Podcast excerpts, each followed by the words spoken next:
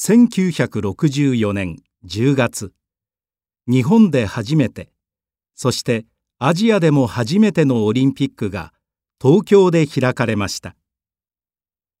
世界中から多くの選手と観客を迎えるために東京では次々に新しいホテルや施設が建てられ高速道路や空港なども整備されました。今では世界的に有名な新幹線もこの時に初めて作られました。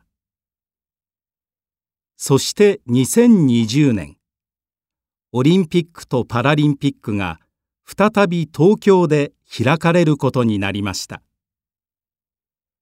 2回目のオリンピックによって東京の街はどう変わるのでしょうか。